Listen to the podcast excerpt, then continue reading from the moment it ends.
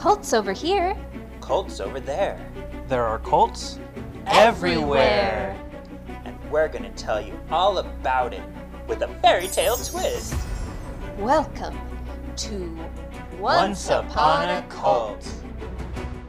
Once upon a time, there was a magic man, and he made a monster, and he sent the monster out to kill people. And it really isn't a happy story at all. It's really quite disturbing. yes, it is. You're Tell disturbing. us more. Hi, I'm Shawn, I'm Rachael. And I'm Allan. and today we are talking about help me out here, Rachael. Palo Mayombe, Oh, I say Palo. Palo, uh, Palo Palo. Mayombe. Palo Mayombe. I, we did want to make sure everybody understands. We're not saying the whole practice is bad, but we're going to focus first on the practice, and then we're going to talk about Adolfo Constanzo, who was a practitioner. And some people say he kind of mixed a few things together, not just this one. Mhm. Yeah. I mean, it's a mixable religion. Even the creation of this came from a mix of different practices together. So it's not totally unusual. But yeah. how fun is Brujeria, everyone? Like, Yay! I'm into it. I'm into it being like a very like mainstream thing in Latin American cultures. It's just kind of fun. I don't know. I feel like we don't like witches here as much, but there's a lot of it going on, apparently. Yeah. We have to find like odd little shops in the middle of um uh what's it called? Where do we go? Folsom. so to buy our witchy stuff. or you can like fly to Salem and then there's one on every corner. or you could go to uh New Orleans. Nolans, Nolans. yes. Oh, Yeah. so excited to hear about that. But yes, Palo Mayombe. Shall we tell you about this religion? Let's start. And I heard it's also called wait, how do you say it? Pa- Palo? Palo. So, the religion itself is just Palo. Palo. Palo itself covers a handful of re- like different Yes. types of the religion. So, in general, it has different denominations that fall under it. It is a religion that was developed in Cuba, specifically within the communities that were formed by enslaved Africans from the Congo region and amidst their descendants. So, it is basically the traditional Congo religion that kind of just on its own is spelled Congo with a K. And um, this version that became Palo came about because the slaves were taken over there for the sugar, tobacco, and coffee trade. And a lot of the people in power tried to force Roman Catholicism on them, which made sense because it was a Spanish run place and that was their main religion of practice. And so there became to be a combination of traditional Congo with Roman Catholicism and Spiritism, which came out in the form of Palo. Yay! Woohoo! Within this, the belief system has two main pillars, which is there's the veneration of the spirits, and then there is the belief in natural and earth powers. So, all natural objects that you encounter, but particularly sticks. That's my favorite note. Everything natural, but really into sticks. We like some sticks. Um, they're thought to be infused with powers. And one thing that I found really kind of fun about that is I think that's something that you can see pervade a lot of not like a lot of kind of the fantasy aspects of where we see wizardry, sorcery, witchcraft, like wands. Wands are there all the time. Uh, you'll have wizards with their staffs. So it's so intriguing to me the way, like, this thing that's a very real part of this religion is also kind of echoed in the different kind of um, magic that you see within fantasy lore that survives to this day. Eat that Nutella with that stick. With your stick, yeah. Mm, Mm, this is my wand. that's not your wand. Your wand is way bigger. wow. Is it an interactive wand? Uh, It yeah. will be. it's a good thing it's that kind of show. Um, but, anyways, these sticks are thought to be infused with powers and are often linked to the powers of spirits. Um, the Palo religion is henotheistic, which means that it has a single supreme god, but they don't deny the existence of other deities. So, um, there's multiple gods going on, but there is one god who is above all others, the same supreme creator known as Zombie or Nizambi. And I apologize in advance. My pronunciation is going to be hideous throughout many parts of this episode, and I even like looked at the pronunciation and tried to write them phonetically, and I just they're interesting words. I respect. I'm not trying to be funny about the pronunciation, but just so everyone One- knows. One thing I thought was funny too about uh, Zombie is it basically said like they don't care about human affairs. They just created everything and they're like, I'm out, have fun. I don't care. Yeah. I thought that was very different from like our Western gods. Yeah, definitely a very different approach. Um, and so you have this Niz- Nizambi or zombie who is the supreme creator, but then he also has spirits that exist that are also these kind of powerful spirit god, but lesser gods. And they're known uh, in plural as the Kim Pangulu. Kimpungulu. Um, and uh, a lot of times these are the kind of entities that they are interacting with, where usually through a, tools known as Nkisi, which are just items that the spirits inhabit and that they interact with. Um, I do think what's really interesting is like we're talking this religion, this um, first Congo, that religion, we have our first kind of notation of that being documented was 16th century when Portuguese visitors went to Africa and they're like, hey, there's this god named Nzambi. Um, and so this isn't even, even though stuff happened where this combination of the different religions um, is kind of new, like it's based on a religion that goes back so, so far because that's only the first evidence of it being recorded. And in Africa, you didn't have a lot of recorded history prior to um, the colonizers coming in. So it makes sense that this has been around a long time.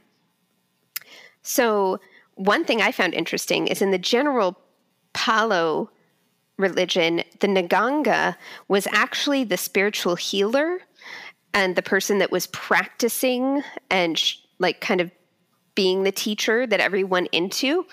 But then in our Palo Mayombe that we're looking at, the Nganga became the cauldron in spe- specifically, and it was kind of a form of an akisi because it was an object which was inhabited by spirits that magic was done through that had to be honored and have um, kind of sacrifices made to, of course, starting with very normal sacrifices, uh, like, you know, a chicken. Very normal. Uh, so that's kind of where we're starting to focus on our specific branch, which is Palo Mayombe, which is one of like 3 um, or four. It, it depends on where you go. There's a lot of contrasting information out there. um, but so in ours, the Nganga is the cast iron cauldron. It comes alive. Uh, a lot of the pictures of it, you see an iron cauldron with sticks or bones coming out of it. The dead reside there, um, as well as the Mpungu, who is that singular spirit and is the guide of all religious activities that take place with this um, Nganga. And it's usually kept in a shed, a special shed made just for this Nganga. Remember that. That might come up later. There's a test. um, so the religions they also they are they practice a lot of divination um, particularly doing scrying there's no central authority figure but there are different kind of houses what they call munansas munansos and they're the temple homes so they're like a sect or a chapter of practitioners, and they're led by an experienced elder priest or priestess typically you have to go through initiation to become a part of the group. With that, sometimes they have you go through a seance beforehand to cleanse yourself of bad spirits. Uh, some of them you have to kind of recite these tenets where you are kind of stating aloud, I believe this, I believe this, I believe this, um, to be a part of it. But a lot of times people don't go through their initiation until they've come to the religion for a certain reason, usually to deal with illness and get good luck to help ward off illness. Um, and at that point, you become a part of the group, but not just the living group. You're now connected to the spirits, to the dead who have come before you, and kind of now tapped in to their luck. Um, what I found really interesting is overall within Brujeria, a lot uh, there's a lot of parallels between kind of what you would expect what you hear about in witchcraft and practices within like what you would think of as a Christian based religion. So with them, they have prayers, but their prayers are spells. Um, they also have often, if they uh, worship a goddess, it's very often depicted much like the Virgin Mary is depicted within Catholicism. Uh, things like Dia de los Muertos is a big practice when, within Brujeria, um, but then that kind of became All Saints Day within uh, the Christian religions, or specifically more the Catholic one, because they're the ones that really practice saints. Um, and so it really is truly a mix of the indigenous or enslaved culture with that of the religion that was brought in by colonizers. Hmm. So that's some history of Palo. And I was really entertained. I had no idea that Santeria, Santeria was a religion. It's also came out of Cuba, also created from the religion of the enslaved um, people with a mixing of things like Catholicism in there. But Santeria is a little bit more recognizable through some pop culture things like the popular song by Sublime, where they're actually singing about practicing Santeria, mm-hmm. which I never really noticed before. Because he, he don't he don't practice Santeria. Santeria. He ain't got no crystal ball. No. wow. He had a million dollars, but he spent it all. so. so some things that I also found to add to what you talked about, Rachael, is I found too that Palo and Santeria are actually in some ways very intertwined. Mm-hmm. Some of the beliefs believe that you have to be uh, Palo before you can be Santeria. Ooh. Yeah, and I know that the person of interest in particular, he had some Santeria. Yeah. and he did not have a million dollars and he did not spend it all. I mean, he might have he through might his have. lifetime. He had some good connections. mm-hmm. mm-hmm. And I found a lot about kind of the uh, process of finding your spirit for the Nganga, which I thought was really Ooh. interesting. Yeah. So a lot of these groups would use, like you said, bones, and I guess uh, palo means sticks. So it was like bones mm-hmm. and sticks and other things. But um, a lot of them would get in trouble for grave robbing. So it wasn't mm-hmm. like you go out and kill somebody and use those bones. You grave rob and use them. So that was that rubbed some people the wrong way. How very odd fellow of them. I know. and then um, I guess the spirits are sometimes they can be used for good or for bad deeds, depending on how you treat it. So if you want it to do good deeds, you baptize it, and then it's called a Christiana or Christian. Ooh. And if you want it to do bad deeds, you don't baptize it. And I'm really angry at this because these people get enough crap as it is. If you don't baptize it, it's Judea or Jewish. Oh, yes, yeah. Well, and because it's meant judo in the fact that it is the Jewish people refuse to accept Christ mm-hmm. as like the son of God. So what it really is saying is that this is the this on this side of things it is not the work it doesn't have that overlapping with a Christian God. It is not of God. Um, so it wasn't really met in the huh, Jewishness. It's meant in the the ideology that it's not accepting uh, Christianity. yeah, I figured it wasn't like a slap in the face to our Jews. But definitely interesting naming convention, Yeah. to say the least.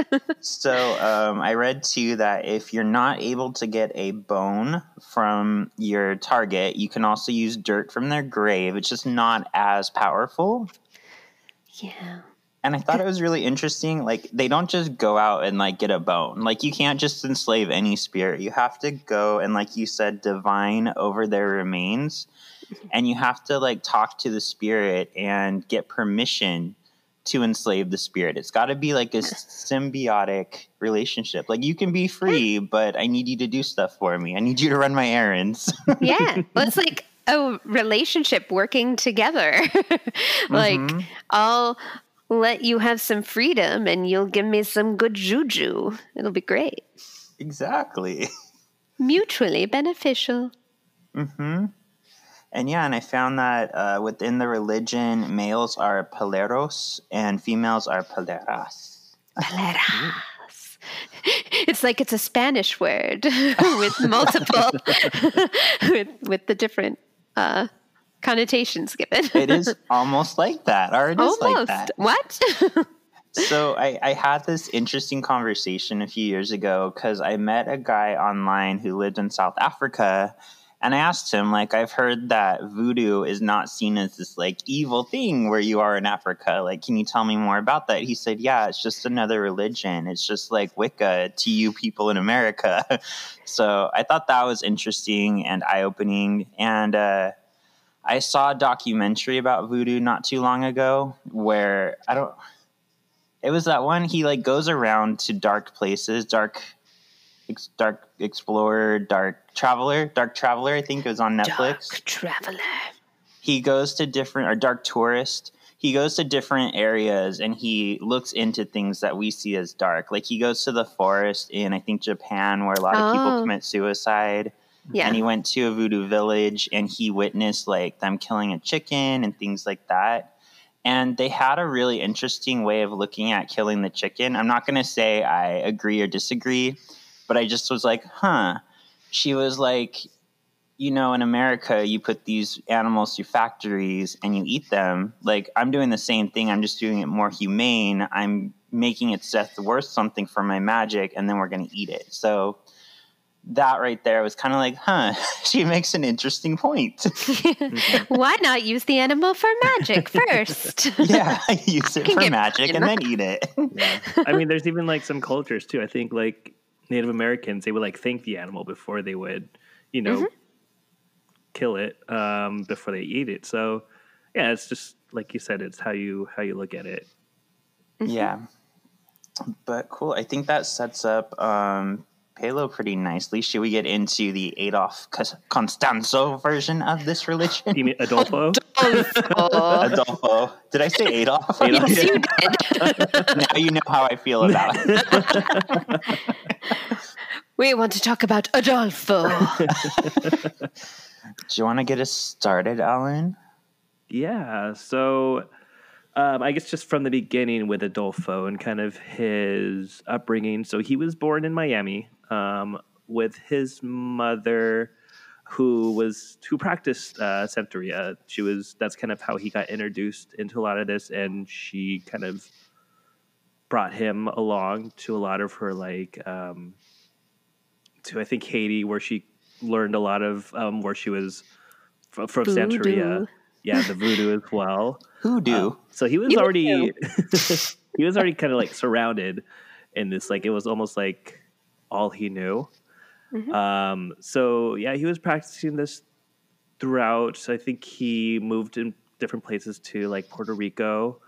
Um, but he met or he came across Palo um, as a teenager, um, where he actually there's I came across how he got kind of initiated in it. He he did the whole. I guess you have to like cut yourself um, in his own nganga, um, and mixed it with 21 sticks from 21 trees. It's a lot of sticks. Yeah, and a That's lot, of, trees, too. yeah, but um, basically, after he was, um, you know, kind of, uh, I guess, like in it or um, Initiated. Initiated. There you go. Thank you. Um, he rose kind of to prominence pretty quick. Um, he, especially in Mexico, he found success in there because first off, a lot of Mexicans are this Mexico around the time was very superstitious. So, you know, a lot of this they were very into it, and especially like politicians, drug lords, they were very, you know, they wanted their business to be successful, um, and that's kind of how he met the Hernandez um, organization, which was previously a pretty well off um, drug organization that dealt with marijuana. Um, but after the, their father died, and I believe in like in the 1970s, um, it was kind of like Game of Thrones, where like there's just kind of an internal war between the, the family itself. Like I believe the uncle and then the son just, you know, started a fight internally, and um, they were it, it just didn't do well for their business. So they went to Paolo or not to Adolfo asking for his guidance. And basically, once they started working with him, their business started doing well. What Um, I yeah, love. so apparently, oh, go ahead. Oh, what I love is that so he started with them doing these spells for good luck, and he started sacrificing chickens, and then he was like, "Well, if this chicken gave us good power, what if we did a goat?" and then the business is booming, things are getting better. He's like, "Well, I mean, what if we try snakes? Those are pretty powerful creatures." And I guess it kind of went through from like snakes to zebras to mm-hmm. eventually lion cubs that they were Wow. using for these sacrifices. And one of the reasons the drug dealers really appreciated him is because they he would put on a display when he would do these sacrifices, very violent display of sacrificing these beasts for them. And they loved it. They ate up that performance, that drama really they were into it. Um, and it was showing up. Like they were flourishing and the money was just rolling in. Um, but you know animals can only get you so far.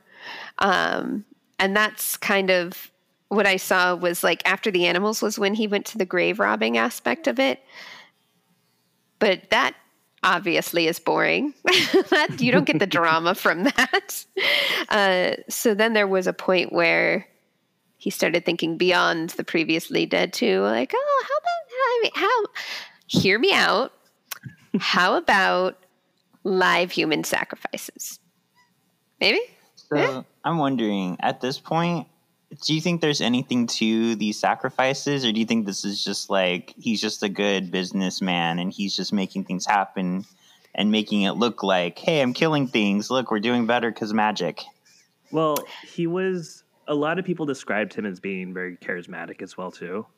Mhm. Um, he even in Mexico he was a model, um, so obviously he was good looking. Um, so Was I'm he sure. though with that hair? I, yeah. Adolfo. yeah, I mean, I don't know. I just feel like similar to a lot of cults, you kind of just believe what Mhm. you know the the leader does. So I'm sure there was Yeah. some of that aspect too.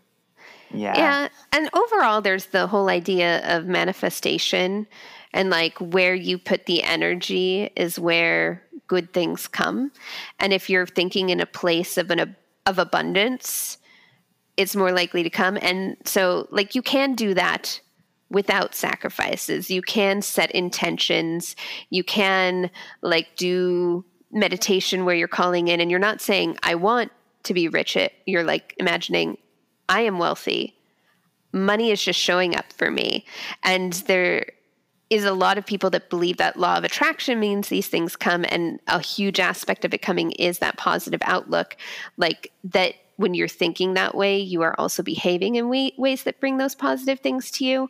So you have to imagine that these people that are having him do these things for him, they're investing money, they are seeing him do these fantastical sacrifices, they fully believe it. They're very superstitious. They believe it. So there's an element of that, like the belief that is going along with those creates a good situation for mm-hmm. things to be going mm-hmm. well. Interessant. And one thing too, Rachael, that you talked about is he's getting more and more into the killing aspect, which I found, and this was something I'd heard of, is kind of a problem right now in Mexico because it's growing. Is it starts to get more into Santa Muerte, which is kind of more of uh, praying to the Saint Death, and Saint like I don't know how to say it in English. Santa Muerte is Saint Death. It's Saint Death. yeah. yeah. Santa and, like, Muerte. Making sacrifices to death. So that's where people said that it started getting more into that than what we know of Palo. Because in Palo, mm-hmm. you don't typically murder things. Mm-hmm. Yeah. And that's where the fact that there's no central organization to this belief and it really is practiced by these individual sects that kind of do what they want with it and they practice what seems to work for them and what feels good. Um, and then they also bring in other mo- elements of other religions that they uh, practice.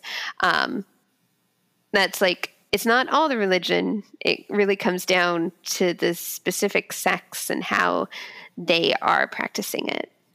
Mm-hmm. And this is, I think, a good point to use one of Rachael's good practices and tell our wonderful culties that there's some trigger stuff coming up here because we're going to be talking about death, rape, mm-hmm. um, Sodom. a lot pretty much things. all the bad things that you can imagine are going to happen. So, just a fair warning if you keep listening, it gets pretty dark from here on out, which is why I kept our Once Upon a Time pretty light because it felt weird making a mockery of how dark this gets. Yeah. Yes. So, one thing that I found interesting is that as he got into the live human sacrifices, he was actually looking for certain things from the people that were sacrificed to accentuate the power of the Nganga. So, he's like, if they wanted like more strength behind the work that they were doing, they would kill a muscle man and take his muscles, and that would be the part that they feed to the Nganga. Um, if they wanted better, like, vision into what was happening, being able to divine better, they would take the eyes mm-hmm. of the person. So they were choosing people based on what they wanted this Nganga to have be a part of it. And so they weren't even using like all of the person. They would kill this person just for a specific aspect of them to feed to the Nganga. I even heard aspects talked about like if you want your spirit to fly, you kill a bird and you put its wings into the Nganga. So even more animal traits too were being used. Yes, definitely. Mm-hmm. So uh, from here on out, I have a lot of information on Mark, but I know there are other victims. Did either of you get anything on the other ones? I was having a trouble I know I found that there were more than 20 victims yeah. um, that were murdered, but they don't give you like any information, which mm-hmm. is also just like, I mean, like, come on, news outlets. We cover the one American and we ignore all these other people yeah. that were murdered. Awesome. Yeah. Um, and who knows if it would be different now with more information being available and with this being something that happened um, a little bit further back um, in time. Yeah. Um, but yeah, I wasn't finding a lot of information. I, I found the part where they said they chose people based on their aspects, uh, but I didn't couldn't find a lot of digging into who those victims were. Mm-hmm. I know that there came a point where he decided that he needed to make the Nganga smarter. It needed to be more intelligent. And so at this point, he turned from the people that they were just taking off the streets of Mexico. Um, they were they were in a city that was rather close to the border to Matamoros. America. Or Matamoros. Matamoros. And so he decided that what they needed was the brain from an American student. So didn't- I think they worded it like he worded it to the people like, I need you to bring me a gringo Yeah. or back from America, sort of Yeah. thing. Um, and so this is when everyone kind of went on the hunt for that. And I heard that before they got Mark, there was first a part where Sarah, who we should probably talk a little bit more, was kind of trying to see who could possibly fit that and was trying to arrange bringing someone over to be that sacrifice. But that's not the only role she did. Um, so her name was Sarah Aldrete. Uh, she was an honor student and cheerleader at Texas Southmost College. Uh, by all accounts, she was beautiful. She was very charismatic and uh, very involved in school. Um, but I guess by night, she became very involved with Adolfo.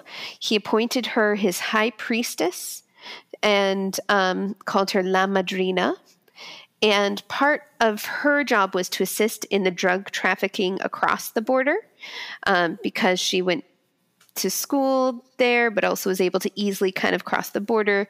Uh, she would naturally assist with the drug trafficking, but then she also became a recruiter looking for people originally just to join the religion, to be people that would assist in the drug trade, but then later was trying to find a good sacrifice for their brain. And I think I saw in the video that you found, Allan, did it talk about the other people who weren't Mark? I didn't watch the whole thing. Yeah, it didn't say. I mean, it they did mention, you know, that she did like Lauren. Uh, some Americans, I believe, as well too. But like the story about like the the muscle guy, who they used him for for strength. Um, but yeah, I mean, she uh, when kind of news of this came out, like a lot of her classmates in college, like they were just like, they would have never expected it. Like she was like, yeah. even though she lived in Mexico and commuted to college in the U.S., they were she she just seemed like a you know a very typical American you know person, like very like she was a cheerleader, very athletic. Um, Six foot one. yeah, she, was tall. Wow. Yeah, so, um, but it got to a point too where she kind of fell in love with um, Adolfo as well too. hmm Um, Though she, it sounds like she originally was with one of the actual drug traffickers, like in a relationship as well. It's kind of Huh. hazy on the Yeah. details of who was with who at what point. Yeah. So to get more into Mark, then, so this happened on March 14th, 1989. Like Rachael said, he went to uh, Matamoros from Austin to just party with friends. And if you want to see a really bad retelling of this, you can. Start You can do it. Uh, Ryder Strong uh, in the movie Borderland from 2007. I stayed up till 1.30 in the morning watching it in my research and got nothing from it. the dedication. Yeah, it's But you, not great. you did get to watch Ryder Strong for. I did. People used to say I look like him. You had the same name. Yeah, He was Shawn. Boy he Meets was World. Shawn. so uh, Mark went to the restroom. It said, and uh, he never came back. So his friends waited for him from across the border, but he never showed up. And the search for Mark went on for about 30 days with no leads until I find this very random. I'm going to give my thoughts on this, but I find it very random. So a car ran through the border and just kept driving. So the cops are chasing it and they go to a ranch where they find um, they find this whole like Rachael said like drug thing going on, this whole cartel, all this stuff. So they basically arrest everybody And one of the men in the police station sees a picture of Mark and they're like, Oh, I know that guy. He was just at the ranch. Yeah. they're like, Yeah. And the guy that said that, I guess, was the caretaker Yeah. of the ranch. So he wasn't as involved with the actual trade. It was more like his land that he was looking after was being used for the stuff. And he had seen this boy in the back of a truck tied up, and he had no idea why this person was uh, tied up in the back of the truck, but you don't question it because you're working under a cartel. Um, But he did like take water or something to Yeah. the guy. Or eggs or something. Yeah. Yeah, I was giving water to Mark. And then my favorite part was when the police go back with his name is Serafin Hernandez. Oh, Serafin. Oh, I love Serafin. He, has no idea. Like, none of this is registering to him as unusual, as something he shouldn't be sharing, as anything that he f- should feel any concerns over having taken part in. And he's just like, yeah, let's have a casual Yeah. conversation about the people being murdered so that we can drink from something and gain their powers and da da da. Like, what? Well, I almost Super. wonder if he was under the belief that the Nganga is going to protect us because one of the spells That's what it was to like. protect them from the police. Mhm. But they they took Serafin to the ranch and he showed them where Mark was buried. They exhumed Mark's body, and then Serafin, like Rachael said, casually. I don't know why you're worried about him. There's 12 other bodies here. And what I I do love, like if you go and watch the Deadly Cults episode that's about this, they actually it's not all just reenactments. They have like some actual footage Yeah. of the interviews and just his nonchalance. Yeah. it is just out of this world. I don't understand. So one thing that they didn't tar- talk about in Dark Cults that I found, I don't know if this is or Deadly Cults. I don't know. I'm still on that dark thing on Netflix. yeah.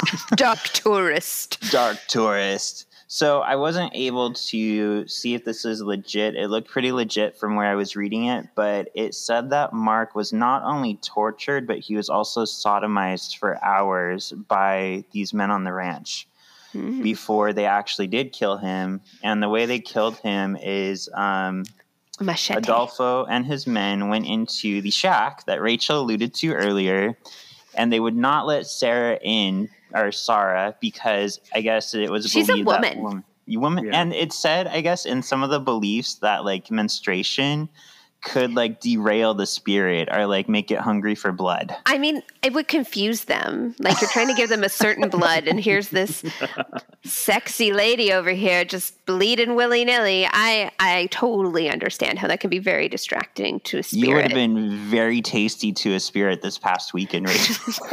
Thank you. yes, everyone. I was menstruating.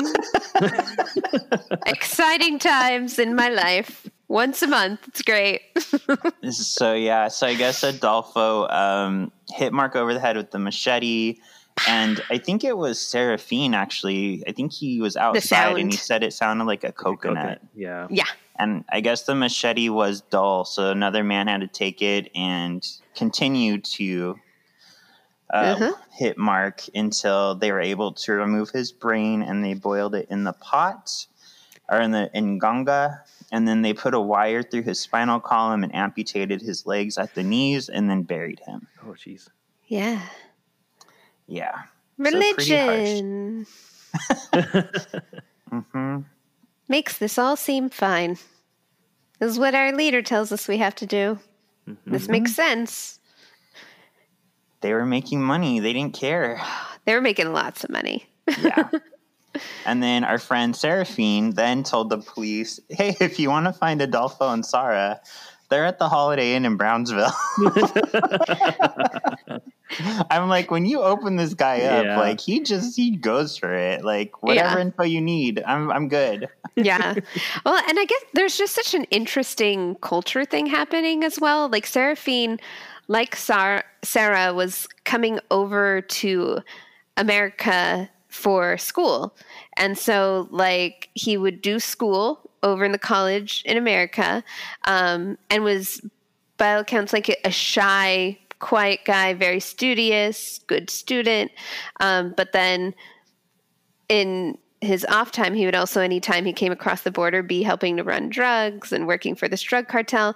And honestly, a big part of that is like that was kind of a big part of that culture of that area is like if you weren't involved with the cartels, you were in fear of the cartels.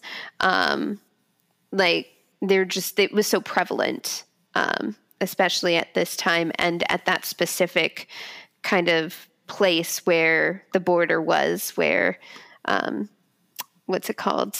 Uh, Brownsville met Matamoros. Hmm. But yeah, he was also similar to Sarah, where he was coming here for school, mm-hmm. That's taking drugs back and forth. How do you hide something like that? Like, especially Sarah. Like, everybody said they had no idea that she was this crazy witch person by night. Yeah, so much so that I read a thing that said that the police suspected maybe she had disassociative, like the identity disorder of like split personalities. Oh. But like, I, I don't know. I feel like there's also an aspect to where this is a strongly held belief that she had. And part of being able to practice this belief was also having to be someone highly functional in society that's helping and bringing in things. So it's like it doesn't have to be at odds, like, especially if she is very aware of her role, which is being someone that helps the drug trade get across the border, being someone that's recruiting other people that are able to kind of maintain that both sides thing. I don't know. Yeah, that makes sense. Yeah. Should we get into how uh, they were brought down? Yeah. I love this. This is so great. By the way, I think it's funny that when we were talking about this before, we're like, why is there not a movie about this? And there is, and it's awful. But um, so when the police went to the Holiday Inn, uh, Sarah and Adolfo had already gone. So the police had no idea where they were. They they didn't know how to find them. There was no trail whatsoever. So a cult and magics expert had an idea. Hey guys, let's fuck with the Nganga. if he sees that on TV, he's gonna get so mad. Don't touch my nganga. Don't touch my Nganga. I put lots of good sticks in it. So this man is a brujo or witch, and he poured out the fluid um, on film. And then from there, he poured gasoline everywhere around the cauldron. Not only that, as a I love this part the most. As like a major fuck you to Adolfo, he took a picture of Adolfo and burned it in the cauldron. right. I mean, And I'm then- feeling insulted for him. yeah. So it turns out uh, Adolfo was at this time with Sarah in Mexico City, and at the same time, this is this is where it gets crazy to me. At the same time, this is happening, and mind you, this Nganga is supposed to be protecting them from the police and making them invisible to the law. So as it's burning, Sarah is on her way to the store, and somebody suddenly is like, "Hey." That's that witch bitch.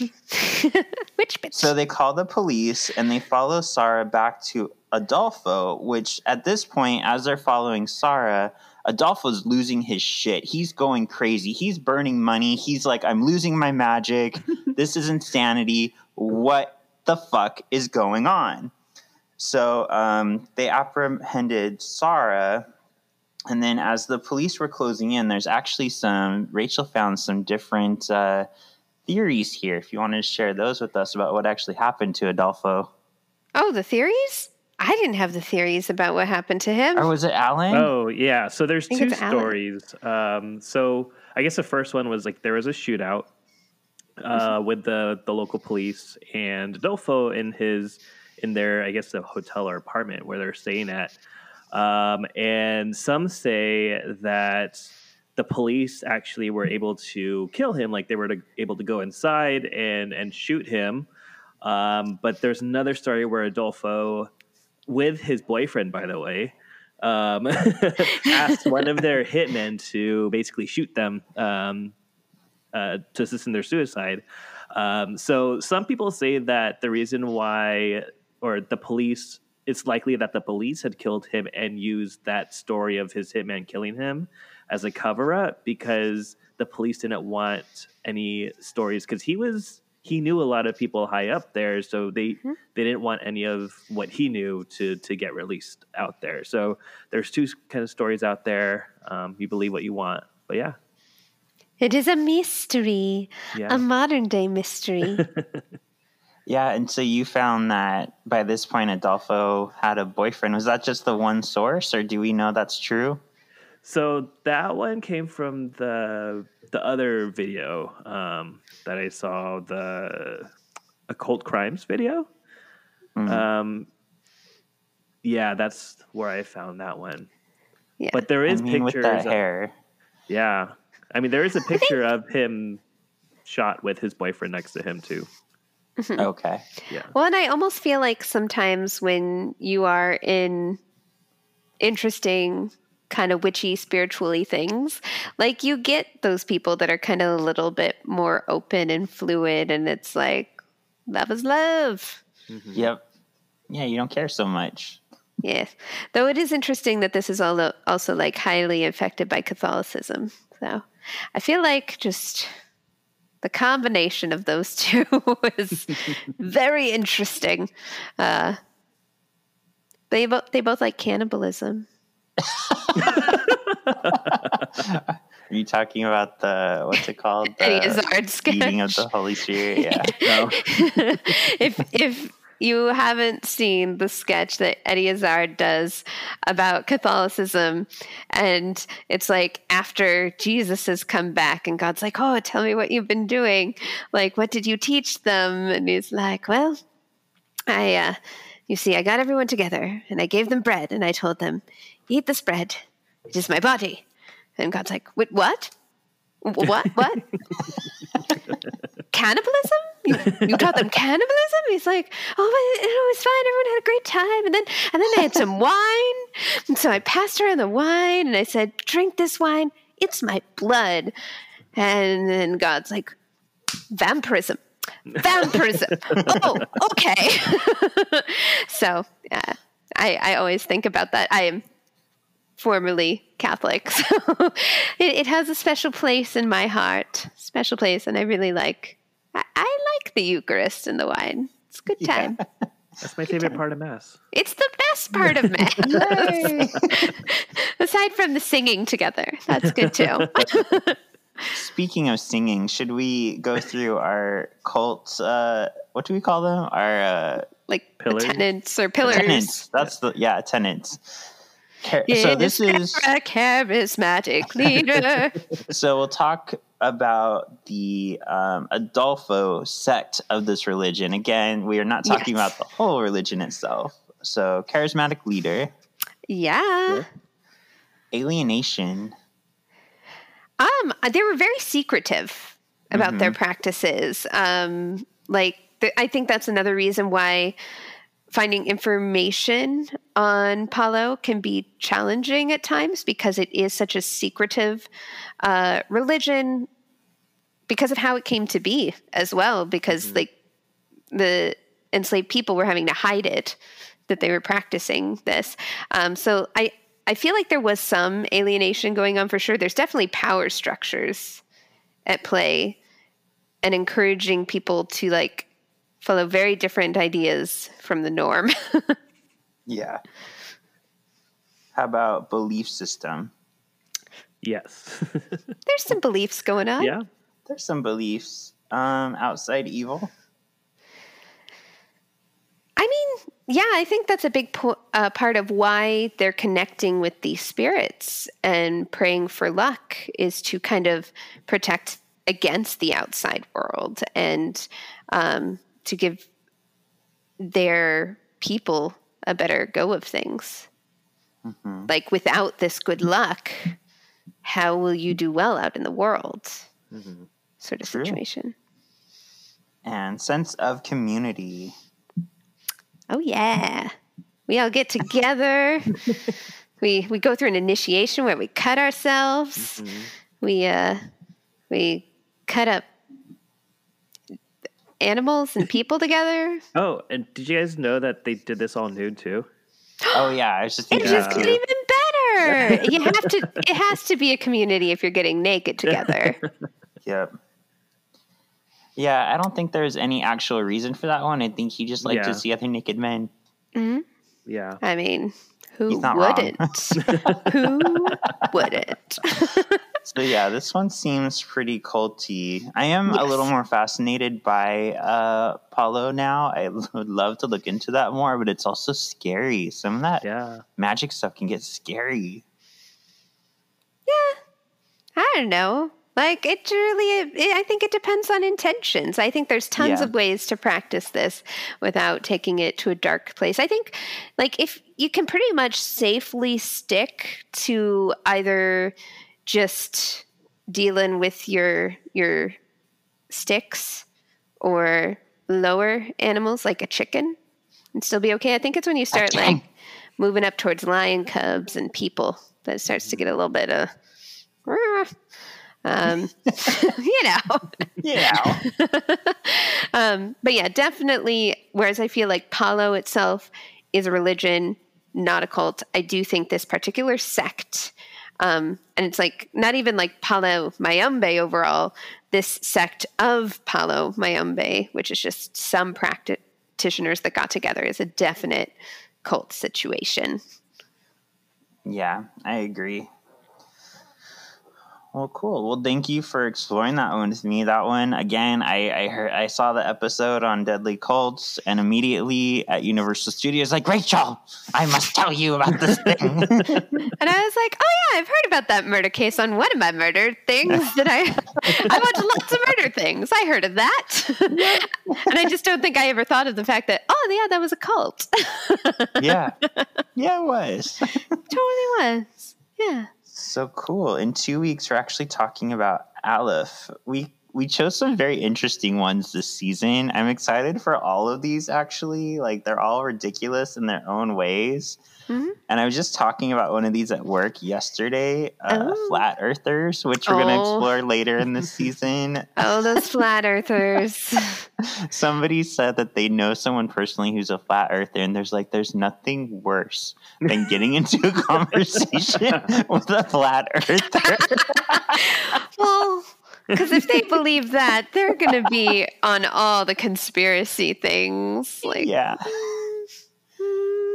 There's just so many things, little things that you experience in life where it's like, no, you don't understand. We wouldn't have gravity if it weren't for this being a sphere that we're on. You would be able to see forever. There wouldn't be a horizon Yeah. if it were not for the, the roundness of the earth. Yeah, just fun times.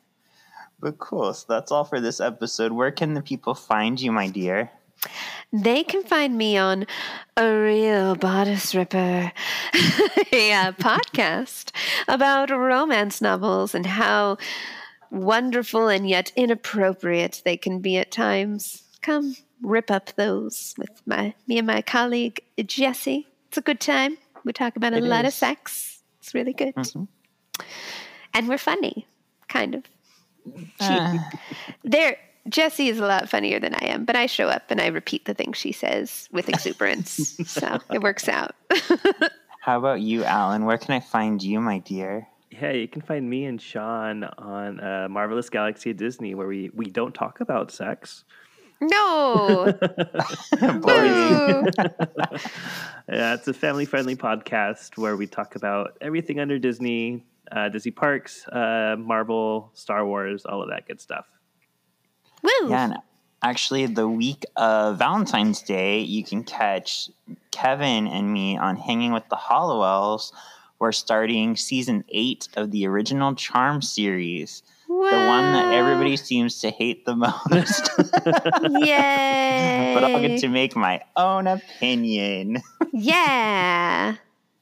Cool. And you could also find uh, our Patreon through our Instagram, or you can go to patreon.com forward slash once upon a cult, where we just added the Hellfire Club. Yes, come learn about this very real secret society that inspired.